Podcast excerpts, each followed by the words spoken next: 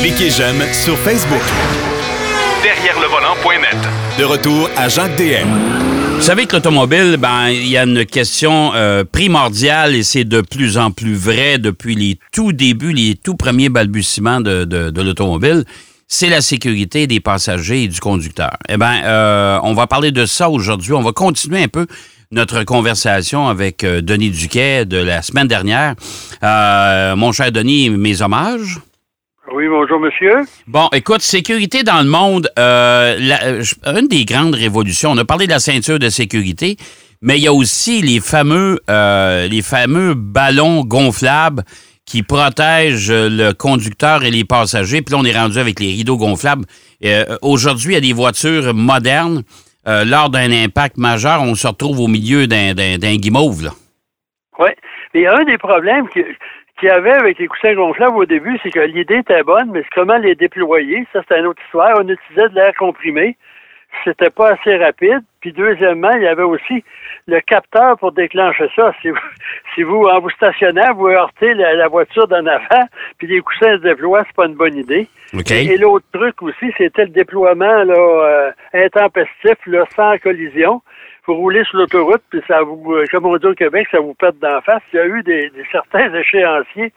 Mais on a réussi à régler le, déploiement rapide en utilisant de, espèce de, de, gaz, de, de, de poudre, etc., un comprimé chimique qui fait que ça, ça explose très rapidement. Euh, ensuite, pour le, capteur, on a trouvé un moyen aussi, même sur les véhicules. Un des problèmes qu'il y avait avec les 4x4, par exemple, c'est que si vous allez dans, en forêt puis vous roulez assez vite dans des routes un peu défoncées, si le capteur n'est pas adapté, ça, ça risque de vous surprendre. Bref, on a tout réglé ça. Puis après, au début des années 2000, la catastrophe a frappé des millions de voitures avec les coussins gonflables Takata. Oui, oui. Oh mon De fabrication japonaise. Tous en été. Tout le monde, ou à peu près, utilisait, c'est le plus gros constructeur de coussins au monde. Puis là, ben, il avait la mauvaise habitude de se déployer. Au Canada, il y en a pratiquement pas eu. Par contre, il y a, mais il y a eu un rappel monstre à travers la planète, des millions et des millions. Euh, il y en a qui osaient plus. On leur disait prenez pas votre voiture. Il y en a d'autres qui disaient ben ouvrez la boîte à fusible puis enlevez le fusible du, du coussin gonflable s'il y en a un, ça va régler votre problème. En, en attendant d'aller chez le concessionnaire qui effectuait la réparation. Bref, ça a été aujourd'hui, c'est réglé, en partie du moins, sauf ceux qui n'ont pas fait euh, le suivi, parce que ça a été très coûteux pour les constructeurs. Oui, ça, a été, ça a été coûteux aussi pour la compagnie Takata qui est obligée de déclarer oh, oh. faillite. Là. Oui, c'est plus simple de même, hein? Oui. Quand ça va mal, là, euh, incidemment, ça n'a rien à voir avec l'automobile, mais la compagnie, un exemple de faillite préventive, la compagnie John Mansville, qui était à la ville d'Asbestos, là, ouais. Euh, ils ont été en faillite pendant 40 ou 50 ans pour prévenir les, les poursuites judiciaires à cause de l'amiante. Ouais. Ouais, ne peut pas poursuivre quelqu'un qui est en faillite, donc il se protégeait puis il faisait des profits. Bref, on revient à Takata. Oui, ça a été très mal. Puis euh, si jamais vous avez des doutes, vous allez sur le site de Transport Canada, puis tous les véhicules sont, sont identifiés, toutes les marques, toutes les années. Euh, ça se passe surtout au début des années 2000, 2005, 2006. Mais, est-ce que, est-ce que quelqu'un aujourd'hui peut encore aussi réclamer de, de changer ces, ballons gonflables? Probablement, je ne vais pas enquêter là-dessus, mais si jamais vous avez euh, un problème de, où vous croyez que ça peut vous arriver, ben là, vous enquêtez, mais je suis certain que la compagnie va, euh, va s'occuper de ça. Ils peuvent pas. Euh, parce que je pense que le rappel, c'est intemporel, ça. Oui, ouais, je pense que oui. En parlant de rappel, il y a des trucs. Tu sais, on parle, ah, la voiture, il y a eu trois rappels. L'autre fois, je regardais pour un produit GM. Le premier, c'est que c'était pas les c'était pas les bons tapis qui étaient dans l'auto très dangereux. oui, ouais. L'autre affaire, c'était pas, on disait qu'il y avait une couleur, mettons, Bourgogne, c'était un autre truc, c'était un autre appel. Un paquet de, souvent, c'est des choses pas tellement, aujourd'hui, on a réussi quand même à éliminer les, les catastrophes. Mais parlant de catastrophes, il y a une compagnie, tu sais, au Québec, on dit qu'on est des patenteux, hein? Oui, oui. Puis il y avait euh, une compagnie euh, sur la rive euh, sud, près de Québec, des coussins gonflables de Mers ça, je me souviens pas de ça, moi. En 2001, ça fait quand même assez longtemps. On avait parlé à la facture. C'est que c'est un sac de mers, faites-le vite, désactivé parce qu'on remplaçait l'activant pour gonfler par de la poudre à canon. OK.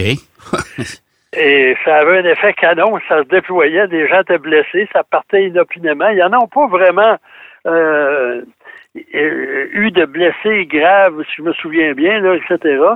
Mais il y a eu 5155 euh, véhicules identifiés à risque. OK. Qui avaient ces ballons-là, qui avaient les ballons de messe. Oui, parce que la, la, SAC acceptait qu'on réusine les ballons. OK. disons que c'était un peu trop. Euh, ça avait été trop bien réusiné, c'était dangereux, mais la compagnie a fait faillite. De toute façon, ça, ça a réglé le problème des ballons gonflables. Bon. Puis, je me souviens pas, c'est la semaine dernière, je pense qu'on a parlé aussi du Canada au niveau mondial en fait sécurité routière. Oui, ça, on en a parlé euh, brièvement. Mais là, j'ai poursuivi mon enquête parce que l'Organisation mondiale de la santé ne fait pas que, que s'occuper du COVID-19. Et il y a des euh, statistiques. Il y, a, certains pays, je me sentirais mal à l'aise d'aller conduire. En Afrique, entre autres. Aujourd'hui, avec la pandémie, ça va assez mal. Et il y, a des pays, par contre, la Tanzanie, ils ont un rapport de, de décès de 32 décès, 32 fatalités par 100 000 habitants. Il y a 16 252 personnes qui sont décédées en 2016. Ça donne une petite idée. En Afrique du Sud, c'est à peu près pareil. Donc, euh, il faut dire, compte tenu des routes, moi, je suis allé à quelques reprises dans, ces pays-là, puis euh, disons que c'est à vos risques et périls assez souvent. oui, mais tu sais, quand même. Là, on est beaucoup plus. Euh, c'est 16 000 décès sur la route dans un an, là. C'est quand même beaucoup, oui, c'est ça, dans un an. Il y a d'autres pays où c'est quand même assez surprenant. En Arabie Saoudite, on a 9 plus de 9 000 fatalités. Euh, mais il y a 6 895 000 véhicules euh, en, en, 2016. OK. Et en Inde, à Taboy, il y, a, il y, a, 28 millions de véhicules environ et il y a 299 fatalités. 299? 1000. Ah, 299 000. OK. Ouais. ouais mais c'est un pays qui a plus de 1,5 milliard millions de personnes. Oh, ouais, c'est des voitures sur la route. Ouais. Et en Chine, ne voulait pas être en reste. Les autres, ils ont 294 millions de véhicules, plus ou moins, 256 000 décès. OK. Quand même. En Russie, où euh, la vodka est très populaire, ce qui est surprenant, c'est vrai qu'il y a moins de véhicules. C'est un pays de surprenant. Il y a 150 millions de Russes environ. Et il y a 54 millions de véhicules. Je ne sais pas s'il reste encore des LADA, mais il y a 25 000 décès par année. C'est quand même euh, assez impressionnant de voir le nombre de décès sur les routes. Là, c'est au fil des années, c'est des millions de personnes qui sont décédées. Mais au Canada, au, Canada, c'est quoi les, les, statistiques? Environ on est quoi, 1200? Environ par ben, année. Tu 1200 par année, on est quand même 35 millions, 36 millions? à peu près. Ah non, on a une bonne cote là, par rapport aux autres pays. Là. C'est surprenant. Mais moi, j'ai roulé dans certains pays où on ne commencera pas à jouer avec les chiffres, là, où c'est, c'est, assez euh, inquiétant de conduire. Puis finalement, c'est si on regarde leur code de fatalité, là, où ils donnent pas tous les chiffres, là, c'est une autre histoire. Ben, écoute, regarde, on peut prendre l'exemple, là, puis euh, je pense que tu le sais, on a, déjà voyagé euh, souvent ensemble. Euh, des événements où on invite des journalistes chinois, ben, tout ce beau monde-là roule en convoi. Et euh, il n'est pas question de leur laisser la voiture et qu'ils partent tout seuls avec. Là. Peu importe où ça se fait. C'est exemple dans un pays européen. Moi, je me souviens, dans un voyage à Marseille, où on a dit il y avait une vague chinoise, justement. Et euh, il n'était pas question, tout le monde roulait en convoi, c'est-à-dire avec un, une voiture de tête, tout le monde devait se suivre. Euh, parce qu'on prend pas de chance. Et c'est, comme ça, apparemment, depuis des, dizaines d'années avec les journalistes chinois. Alors, ça vous donne une idée de la qualité des conducteurs. C'est peut-être la, façon qui, qui, sont formés chez eux pour la conduite automobile. Oui, il ça. Puis ensuite, il y a différentes circonstances euh, euh, au niveau de, l'évolution du pays, etc. Il, y a, des pays, moi, je trouve que ça conduit très bien. C'est au Royaume-Uni, en Grande-Bretagne, où je, avant la pandémie, j'y allais assez souvent. Il y a 38 millions de véhicules sur la route. Il y a seulement, seulement, je ne devrais pas dire ça, 2019 fatalités. C'est un ratio de 3,1 fatalités par 100 000 habitants, ce qui est quand même euh, assez, assez bas parmi les pays industrialisés. au Canada, on a Euh, attends un peu, Ben, comme tu disais tantôt, le 1200 à peu près pour... Non, on a euh, plus que ça, c'est moi qui ai dans les patates. Là. OK. Entre en 2016, il y avait 2188 fatalités, un, un ratio de 5,8 euh, fatalités. Bref, euh, on parle de beaucoup de choses, de décès. Il y a un avion qui tombe, il y a 200 morts, on en fait la une. Puis Ouais. on, on regarde, euh, il y a 4-5 morts par week-end, puis on tourne la page. Ah, ben, c'est- il y a un accident, puis ça nous dérange pas plus que ça. Ouais. Puis, euh, si on regarde les, différentes campagnes de la SAC là, sur la, la, la distraction au volant, ça, c'est le dernier de leur, leur dernière campagne. Et c'est vrai, parce que les autos, aujourd'hui, ça se conduit pratiquement tout seul. Il s'agit de tourner le volant puis appuyer sur l'accélérateur. On n'a pas vraiment d'interaction. Puis, si les gens auraient la chance de conduire une voiture des années 50, Ouais. ils verraient que conduire une auto, c'était de l'ouvrage. Ouais. Il fallait changer les vitesses manuellement, vérifier. Euh, ça avançait pas tellement, les moteurs n'étaient pas tellement puissants. Puis il y avait un paquet de trucs. Là. Moi, je me souviens, mon grand-père avait un Plymouth 1940 qu'on a gardé longtemps. Là, euh, puis il y avait ce qu'on a- il y avait un truc qui s'appelait throttle. Si tu montais une côte, puis là, pour négocier l'accélérateur, puis les- le pédalier, puis il fallait faire un double embrayage. Fait que là, on tirait là-dessus, ça, ça actionnait l'accélérateur. Ça donne une idée de, Ah, ouais. aussi, il y avait, puis il n'y a pas si longtemps, il y avait des, ce qu'on appelle euh, le, le choke, là, l'étrangleur. Ouais. Ouais. Puis là, sur les GM, c'était deux coups sur la pédale avant de lancer le moteur. Les autres, c'était un, d'autres pas du tout. Il y avait toujours... Ah, je me souviens de ça. Moi, un Civic 79. C'est-tu 79? Oui. Euh, il y avait un choke euh, sur l'auto, là. Eh, pas des Parce que- phares, 79, ça fait pas quand même, Ouais, ça fait pas 100 ans, Parce là. que moi, j'ai deux fils, puis il y en a un que son ami avait une Camaro là, des années 70, probablement. Puis il l'avait laissé dans la cour ici, là, il était parti, puis mon, mon autre fils il disait Je peux-tu la prendre, faire un tour? Puis puis c'est un- c'est une Camaro, il fallait appuyer deux fois, il était capable de partir de l'auto. Il dit Donne un coup sur l'accélérateur deux fois, tu vas voir, ça a parti. C'est quoi ça? Ben, ça s'appelle. J'ai un étrangleur, t'en as un sur ta moto, mais ça, c'est la même chose sur les autos. C'est Puis, ça, euh, c'est ça, puis exactement. en plus, l'hiver, si on on faisait pas attention, là, ce- cet étrangleur-là, euh, puis il y avait c'était neigeux, puis il y avait de la neige, etc. Si on le laissait là un peu longtemps, il fallait donner un autre coup pour le reti- retirer. On accélérait plus vite qu'on voulait dans la neige. Bref, Ouais. euh, les voitures sont de plus en plus, euh, comment je pourrais dire ça, réglées par l'électronique. Puis les gens ont de moins en moins d'implications. Ça fait que la distraction. Mais aujourd'hui, changer de poste de radio là, avec un, un écran tactile, c'est un ouvrage, ça, là. hein. Ah, c'est un travail. Ça, c'est un travail à temps plein. Oui, tout à fait. Tout à fait. Euh, Dis-moi, Denis, euh, c'est, euh, il nous reste à peu près cinq minutes et un peu moins. Ça fait 20 ans que Dale Earnhardt, le fameux pilote de NASCAR aux États-Unis, qui était une vedette, soit du temps passant, euh, qui est décédé. La vedette, la grande La- vedette, l'intimidateur.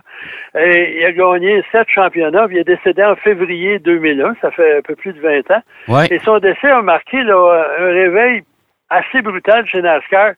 C'était déjà reconnu qu'on avait des carambolages monstres, puis on s'en tirait, mais il y avait certains éléments, parce que Dale Earnhardt, il portait pas un casque intégral, il avait ce qu'on appelle la visière, sans visière, là. Ouais. puis il avait des petites lunettes rondes des années 50. Ouais. Puis lui, il disait, ce qui est bon pour moi, c'est bon, là, vous avez-vous des données, lui, il voulait pas changer, puis il avait modifié sa ceinture de sécurité aussi pour être plus confortable. Ouais. Euh, puis euh, juste un peu avant ou l'année précédente, il avait été impliqué dans des, des vraiment là, des carambolages monstres, mais il s'en était tiré. Mais cette fois-ci, la façon dont l'impact a eu lieu, puis je m'en souviens, là, un des commentateurs a dit J'aime pas ça, c'est à peu près. Pourtant, ça avait l'air inoffensif. C'est le pire impact que vous pouvez avoir, c'est frontal vis-à-vis les euh, la clôture, là, le Ouais. mur de, de béton. Ouais. Puis c'est ce qui est arrivé. Tout de suite après, on a obligé le Hans device, là. Ouais. Parce que abréviation de euh, Hans, si- euh, si on revient euh, sur les circonstances, là, euh, il est mort de quoi? Il est mort d'un impact, il est mort de fracture de- des colonnes- des vertèbres cervicales, je me souviens bien. Il y avait, euh, son fils était deuxième. Ouais. Là, je cherche le nom du premier, il y en a eu Mike. Euh, il y avait deux, deux membres de son écurie, puis lui, il courait pour une autre écurie, mais là, il bloquait pour empêcher que les autres de rejoindre ces deux voitures-là. Mhm. Puis finalement, quelqu'un l'a frappé par en arrière. Pas tellement, mais la voiture s'est mise en, en travers, puis elle a frappé le mur. Puis là, ben, il y a eu un, Euh, les ceintures ont été trop euh, trop étirées. Il n'y avait pas de ce qu'on appelle le hands device, ça c'est euh, head and neck system. Puis après ça, la NASCAR ils ont fondé, ils ont établi une fondation de recherche pour la sécurité en course. ils ont modifié les, cages de protection. Ils ont le, le, support cervical est devenu obligatoire. ensuite, les casques aussi, les trucs des années 50 ont été éliminés. À une certaine époque, il y en a qui fumaient le cigare en conduisant. Euh, en course. Oui, mais là, je pense que les casques ouverts aussi, je pense que c'est prohibé maintenant, c'est fini, ouais. C'est ça. Même aujourd'hui, il y a un tuyau là, pour les refroidir. Là, parce, qu'il y en a beaucoup, ils portaient des bottes de cowboy, puis c'était assez ça faisait pas ça des, des là. Et, ça, son impact, puis en plus, à, l'époque, là, en même, plus ou moins en même temps, Max Mosley en Formule 1, ils ont établi des, des critères de, d'impact. Euh, euh, la protection, lui aussi, la Hans Device est, est devenue obligatoire. Euh, il y a un paquet de trucs qui ont euh, le fameux, le fameux hands device, de toute façon, c'est partout à travers la planète, là. on oh, c'est obligatoire partout. Mais il y en a beaucoup avant, c'était pas obligatoire. Ah, je vois mal, je suis serré, je suis mal, je peux pas me tourner la tête.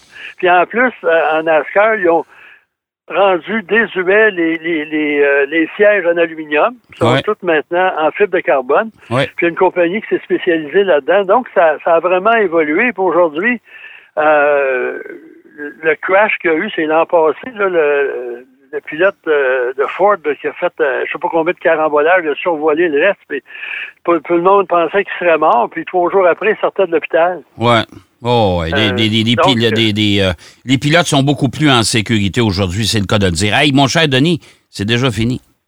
Bon, ça a passé vite. Oui, ça passe toujours vite. Hey, merci, mon cher Denis, puis on se reparle la semaine prochaine. C'est ça, la semaine prochaine, tout le monde. Au revoir. Salut, Denis. Euh, Denis Duquet qui nous parlait de la sécurité à travers le monde. Et vous avez vu, ça a évolué tellement. Hein. Et aujourd'hui, ben, les voitures sont de plus en plus sécuritaires, c'est le cas de le dire, avec les nouvelles technologies. Puis en sport automobile aussi, l'accident, on célèbre, on célèbre pas, mais on souligne le, 20e anniversaire du décès de Dale Earnhardt. Puis on sait que euh, ça aussi, ça a provoqué des changements importants en sport automobile, tout comme en, en Formule 1. On va aller faire une pause. Au retour de la pause, Marc Bouchard sera avec nous derrière le volant.